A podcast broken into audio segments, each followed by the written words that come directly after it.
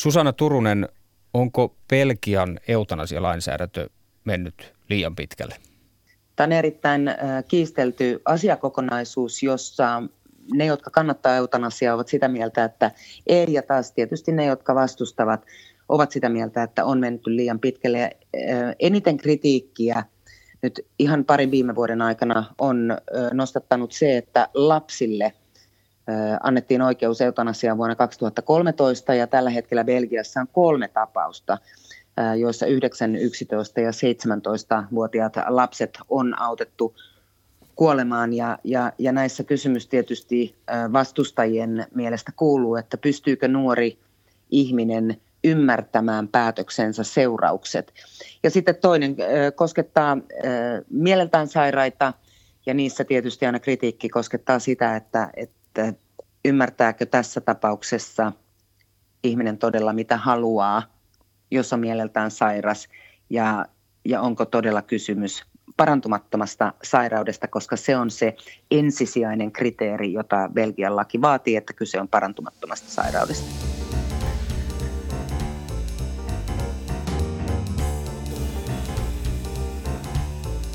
Tämä on Mistä maailma puhuu podcast. Minä olen Pekka Vahvanen ja vieraani on tänään Brysselissä asuva Ylen EU-kirjeenvaihtaja Susanna Turunen. Tervetuloa Susanna. Kiitos. Belgiassa eutanasia tai armomurha tai kuolinapu laillistettiin vuonna 2002. Minkälainen keskustelu silloin tästä kiistanalaisesta kysymyksestä käytiin? Se kävi, se keskustelu varmaan samoja polkuja kuin monissa tämmöisissä moraali, eettis kysymyksissä, kenellä tai onko minulla oikeus päättää omasta elämästäni ja, ja mihin asti. Ja, ja kyllä sitä tietysti vuosia silloin käytiin.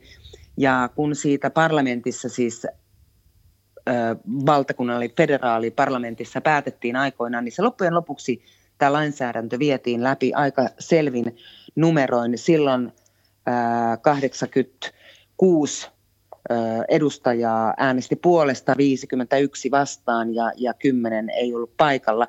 Ja jos karikoiden jaetaan puolesta ja, ja vastaan äänestäneet, niin, niin tätä kysymystä puolustivat silloin vihreät sosialistit ja liberaalit ja vastustivat sitten ää, kristillisdemokraatit ja, ja äärioikeisto. Ja, t- tässä on tietysti viitteitä vastaaviin keskusteluihin, jos me nyt puhutaan esimerkiksi vaikkapa eri maiden aborttilainsäädännöstä, niin millä lailla poliittisesti suhtaudutaan näihin kysymyksiin, niin kyllä tämä on niitä samoja pääpiirteittäin samoja linjoja tota, seurannut. Ja katolinen kirkko luonnollisesti hyvin voimakkaasti eutanasiaa vastaan. Katolinen kirkko, joka, joka on Belgiassa vahva, mutta myöskin erityisesti Hollannissa, niin katolisella kirkolla on vahva kantansa asiaan. Hehän tätä vastustavat ja he ovat itse asiassa jatkuvasti se äänekkäin kritisoija, joka aina eri yhteyksissä, kun tulee tapaus, niin, niin ottaa tänne esille. Ja sitten Belgiassa on vielä tämmöinen äh, kuin ähm, Brothers for Life yhdistys, joka on Veljet elämän puolesta. Juu, on siellä varmasti sisaruksiakin. Heitä on siis äh, lähemmäs 20 000 äh, jäsentä, jotka ovat jollain lailla sairaanhoidon työn piirissä. Ja tuota, he ovat hyvin aktiivinen anti-eutanasia-järjestö, mutta tuota, loppujen lopuksi sitten taas eutanasian kannatus on pysynyt aika korkeana Belgiassa ja itse asiassa kysäsin äh, yhdeltä nuorelta belgialaiskollegalta, mitä mieltä hän on, on niin kuin koko tästä kysymyksestä, niin, niin hän sanoi vain äh, ylimalkaisesti, että, tämä on ihan itsestään selvä asia. Että hän on ikään kuin koko aikuisikänsä elänyt tällaisen todellisuuden kanssa, eikä hän ajattele sitä sen enempää. Nykyään eutanasia annetaan vuosittain yli kahdelle tuhannelle ihmiselle. Belgiassa nämä luvut ovat olleet vahvasti kasvussa viime vuosina. Vuonna 2003 eutanasiaan kuolleita oli 235 ja 2017 heitä oli siis jo 2309. Minkälaisen prosessin potilaan pitää käydä läpi ennen kuin päädytään tähän avustettuun kuolemaan? Joo, se on tosissaan näiden 15 vuoden aikana suunnilleen kymmenkertaistunut tämä määrä. Laki sanoo siis kaikissa tapauksissa, että potilaan itse pitää pyytää eutanasiaa ja siis siihen pitää olla vahvat lääketieteelliset syyt, eli on kyseessä parantumaton sairaus, joka on ihan edellytys ja, ja myöskin äh, sietämättömät kivut. Äh, kun potilas pyytää, niin se käydään sitten yhdessä läpi lääkärin kanssa ja lääkärin pitää siihen antaa lupa. Lasten kohdalla siihen tarvitaan myöskin vanhempien lupa ja siihen tarvitaan kaksi lääkäriä. Ja, ja sitten on tota, myöskin on olemassa tämä kategoria mieleltään sairaat tai psyykkisesti sairaat, ja, ja heillä tämä on sama juttu, että he itse pyytävät ja lääkäri toteaa, että joo, tähän on perusteet, ja, ja sitten se voidaan laittaa toimeen. Näin se etenee. Ja Belgiassa operoi tällainen eutanasian laillisuutta valvova eettinen komissio. sehän ei tee arvioita vasta kun siinä vaiheessa, kun ihmiset ovat jo kuolleet. Eikö se ole vähän nurinkurista? No joo, siis tämä on, tämä on tämmöinen hyvin tyypillinen val, valvontakomissio. Ensinnäkin siis hehän saavat koko tämän datan kaikista näistä tehdyistä eutanasioista ja kirjoittavat vuosiraportin. Se on heidän, heidän tota, velvollisuutensa niin kuin valtiolle – mutta myöskin he ottavat kantaa sitten ö, kyseenalaisissa tapauksissa tai jos tehdään valituksia. Mutta että tällä komitealla ei ole mitään niin ennakoivaa arviointitehtävää siinä mielessä. Ja kyllähän näitä valituksia tietysti tällä komissiolla on tehty ja, ja, ja kaksi tapausta on päätynyt oikeuteen. Molemmissa oli kysymys ö, aikuisista. Toinen oli tämmöinen autistinen Tiine Nys, 38-vuotias, ja hänellä oli siis taustalla psykologiset syyt, joihin niin kuin lähinnä, jos eutanasiaan mennään, niin nämä psykologiset syyt on yleensä masennus, persoonallisuushäiriöt ja, ja Aspergerin syndrooma. Tässä tapauksessa tämä meni oikeuteen, tämä Nyssin eutanasiatapaus, mutta se ei johtanut mihinkään sen pidemmälle. Ja sitten on ö, toinen tapaus tältä vuodelta 2019, joka on siis mennyt Euroopan ihmisoikeustuomioistuimeen Strasbourgin, koska, koska se ei Belgian oikeusjärjestelmässä edennyt mihinkään. Ja kyseessä on Godilieva de Troyer, 64-vuotias ö, naishenkilö, joka ö, kärsi vakavasta masennuksesta ja, ja sen perusteella sitten ö, sai luvan eutanasiaan. Ja se, mikä tässä äh, Detroyerin tapauksessa on ehkä herättänyt mielenkiintoa, on se, että siinä kyseinen lääkäri Tienbont, joka tämän äh, eutanasian on sitten toteuttanut, niin on hoitanut kolmas osan, joka kolmannen ö, äh, psyykkisestä syystä johtuneen eutanasian Belgiassa, ja, ja tämä on herättänyt huomiota. Tosiaan vuonna 2014 mahdollistettiin se, että myös lapsille voidaan tehdä eutanasia yhtä lailla kuin aikuisillekin. Ja kuten mainitsit, kolmelle lapselle se on jo tehtykin. Joo, kyseessä on 9, 11 ja 17-vuotiaat lapset. Näissä lapsissa on se lisä niin kuin lain äh, mukaan, milloin voidaan käyttää eutanasiaa, on se, että, että siinä on myös se, ei pelkästään lääkärin lupa – ja lasten oma tahto, mutta myöskin vanhempien lupa. No nyt se, mikä tässä on suuresti herättänyt kysy- kysymyksiä ja keskustelua, itse asiassa tämä lasten lisääminen tähän eutanasia mahdollisten joukkoon on, on se, mistä ehkä tällä hetkellä eniten keskustellaan ja kiistellään. Ja se perustuu siihen, että monet katsovat, että lapset eivät välttämättä pysty arvioimaan sitä, kuinka lopullinen heidän tahtonsa on – että jos nyt ajatellaan 9- ja 11-vuotiaasta, jos niin kuin pyynnön taustalla on se, että on A, ensin parantumattomasti sairas, mutta myöskin se, että on sietämättömät kivut, niin tämä on se argumentti ollut näiden lasten eutanasioita vastaan. Mutta tarviiko lapsen kärsiä toisaalta sen enempää kuin aikuisenkaan? Tässä kuitenkin, niin kuin sanoit, vanhemmilta tulee myös suostumus. Öö, joo. Tämä on vaikea asiakokonaisuus. Siis mä ymmärrän oikein hyvin kaikkia, jotka argumentoivat puolesta ja vastaan. Mä itse nuorena tein ähm, aika monta vuotta sairaalassa ja vanhainkodissa töitä ja mä oon myös istunut kuoleman tai kuolemaa tekevän vierellä. Mä oon nähnyt paljon kärsimystä ja, ja kipeitä ihmisiä ja, ja tietysti itsellä joskus muinoin heräsi kysymys, että onko pakko kärsiä.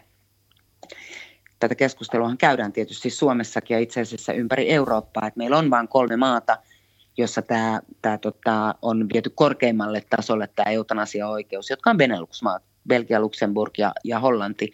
Saksassa ja Sveitsissä hyväksytään autettu eutanasia, jolloin kuitenkin lopullinen teko pitää itse tehdä. Ja, ja tota, tämä on vaikea kysymys. Tässä on niin paljon tunteita mukana, paljon uskontoa mukana, paljon uskomuksia. Tämä on moraalia, eettinen kysymys ja tämä on ihan yhtä vaikea kysymys kuin mikä on oikein ja väärin, jos puhutaan esimerkiksi aborttioikeudesta. Kyllä, kyllä. Käsittääkseni Euroopan maiden lisäksi, oliko se nyt Kolumbia, jossa on myös kutakuinkin yhtä, yhtä liberaali eutanasialainsäädäntö. Ei nyt ihan niin liberaali kuin Belgia ja Hollanti. Suunnilleen. Kyllä se on siellä samalla viivalla melkein. Belgia ja Hollanti ovat ymmärtääkseni kuitenkin ainoat maat maailmassa, joissa mielenterveyden ongelmilla perusteltava eutanasia on laillista. Viime vuosina näiden mielenterveysongelmaisten osuus eutanasian saaneista on nimenomaan Belgiassa ja käsittääkseni myös Hollannissa lisääntynyt hyvin merkittävästi.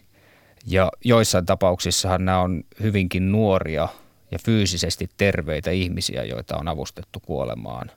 Eikö se ole vähän sääli?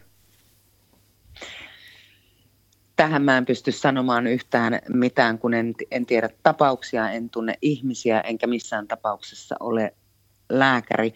En, en halua ottaa kantaa, mutta, mutta tietysti se on ihan ymmärrettävää, että, että tota, silloin kun on mielenterveysongelmia tai on, on vakavasta mielisairaudesta kysymys, niin, niin sekä lähipiirissä että ulkopuolisissa se herättää paljon kysymyksiä – ja, ja tämä on se toinen ehkä aihe kokonaisuus, josta tässä keskustelussa käydään, on myös tapaus, missä mm, autistinen henkilö autettiin kuolemaan ja, ja siitä on ollut jonkun verran kirjoituksia, että oliko se hänen aito oikea, oikea oma tahtonsa – ja tietysti näitä on sitten ehkä vaikea jälkikäteenkin kun verifioida, mutta tota, niin kuin mä sanoin, että en ole alan asiantuntija, en ota siihen kantaa, mutta hirvittävän vaikea kysymys. Niin yleensähän on katsottu, että valtion velvollisuus on jossain määrin estää masentuneiden ihmisten itsemurhia. Itsetuhoiset passitetaan pakkohoitoon. Belgiassa ja Hollannissakin nähdään vähän toisella tavalla. Siellä painotetaan, että ihmisellä on niin kuin oikeus päättää kuolemastaan. Jos tässä nyt sopii jonkinlaisia arveluita esittää, niin varmaan monelle silläkin on merkitystä, että jollain lailla valtio tunnustaa sen oman sietämättömän ahdistuksen tai kärsimyksen. Että sen takia moni haluaa, että se eutanasia on tällainen virallinen – valtion sanktioima toimenpide, eikä niin, että tehtäisiin se itsemurha jotenkin muuten, koska kyllähän näillä masentuneilla ihmisillä on mahdollisuus tehdä se, tehdä se muutenkin kuin, kuin tällaisena sairaalassa suoritettuna eutanasiana, jos nyt tässä synkkiin vesiin mennään. Eutanasian eettisyydestä puhuttaessa yksi ongelmallinen ryhmä on myös muistisairaat. Ihminen saattaa ennen sairastumistaan dementiaan ää, antaa luvan tehdä eutanasian, mutta sitten kun dementia koittaa, ei välttämättä olla täysin samaa mieltä aikaisemman itsensä kanssa, että, että nyt on aika lopettaa päivät. Pelkiassakin näitä, näitä muistisairaita – ihmisiä, heille on annettu myös jonkun, jonkun verran mahdollisuuksia eutanasiaan. Eh, on. Ja nyt palataan sitten siihen äh, lakiin, Belgian lakiin eutanasiasta sen lisäksi, että sitä pitää itse pyytää, pitää olla parantumattomasti sairas, niin alleviivataan vielä, että pitää tietysti olla oikeustoimikelpoinen.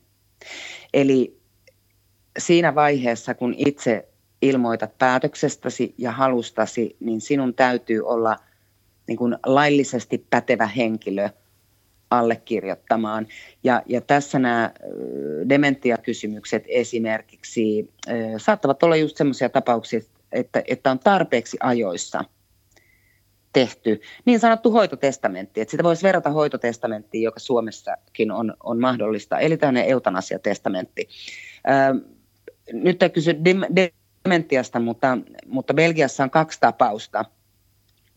Siellä on ollut useampi tämmöinen julkisuuden henkilö, joka on julki, siis ei pelkästään julkisuuden henkilö, mutta julkisuudessa ennakoivasti ilmoittanut, että tällaisen päätöksen oli, olen tehnyt, jos minua kohtaa tilanne, että ei voida enää auttaa. Toinen heistä on, on tota Flanderin par- parlamentin jäsen, kristillisdemokraatti, mikä on minusta merkittävää, koska kristillisdemokraatit yleensä pääsääntöisesti vastustavat eutanasiaa, niin tämmöinen henkilö kuin, naishenkilö kuin Meet Smet, joka katsoi vierestä, kun hänen miehensä taisteli syöpää vastaan ja, ja kärsi rouvan mukaan aivan hirvittävistä kivuista.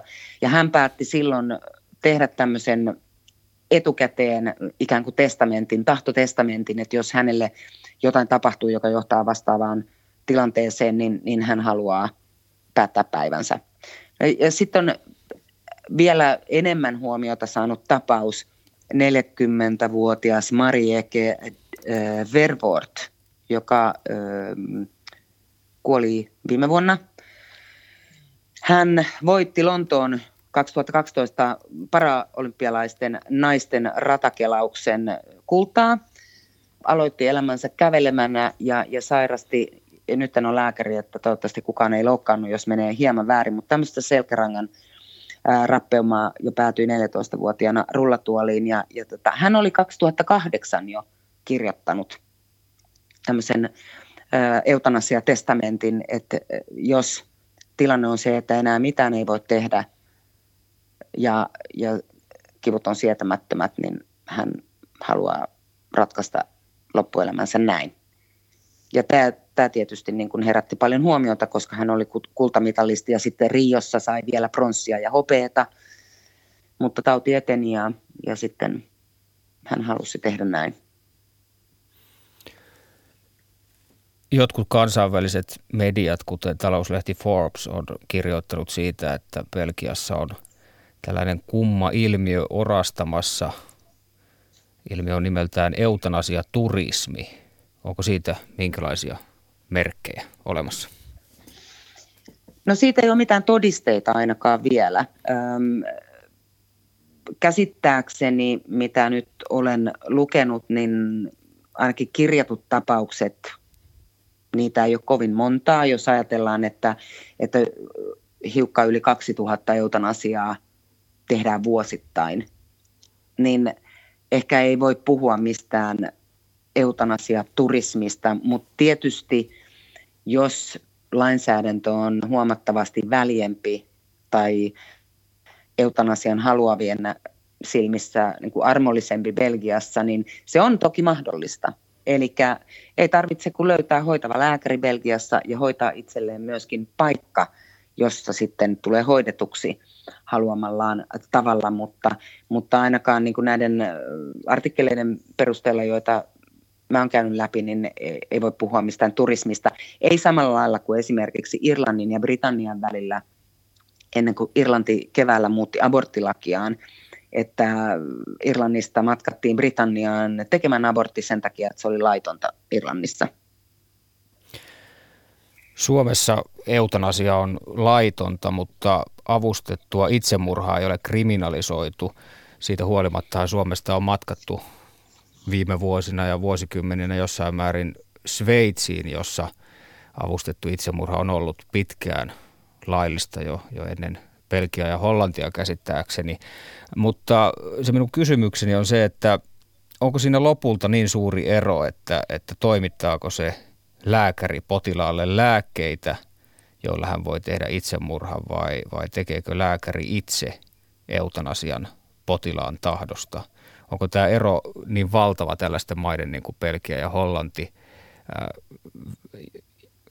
onko tämä ero välttämättä niin valtava Belgian ja Hollannin ja sitten toisaalta esimerkiksi Saksan ja, ja Sveitsin välillä, kun molemmissa tapauksissahan tämä päivien päättäminen sairaalle ihmisille onnistuu?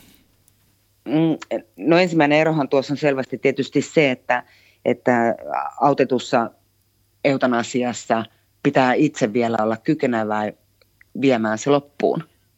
Mutta näissä joissain eutanasiatapauksissa niin, niin kyse voi olla myöskin siitä, että ei itse enää A kykene päättämään tai kykene toimeenpanemaan, jolloin lääkäri tekee sen, koska sen päätöksen siitä lopputulemasta on voinut tehdä vuosia aikaisemmin. Kiitoksia oikein paljon kirjeenvaihtaja Susanna Turunen. Kiitos. Tämä on Mistä maailma puhuu podcast. Minä olen Pekka Vahvanen ja sanon nyt kuulemiin.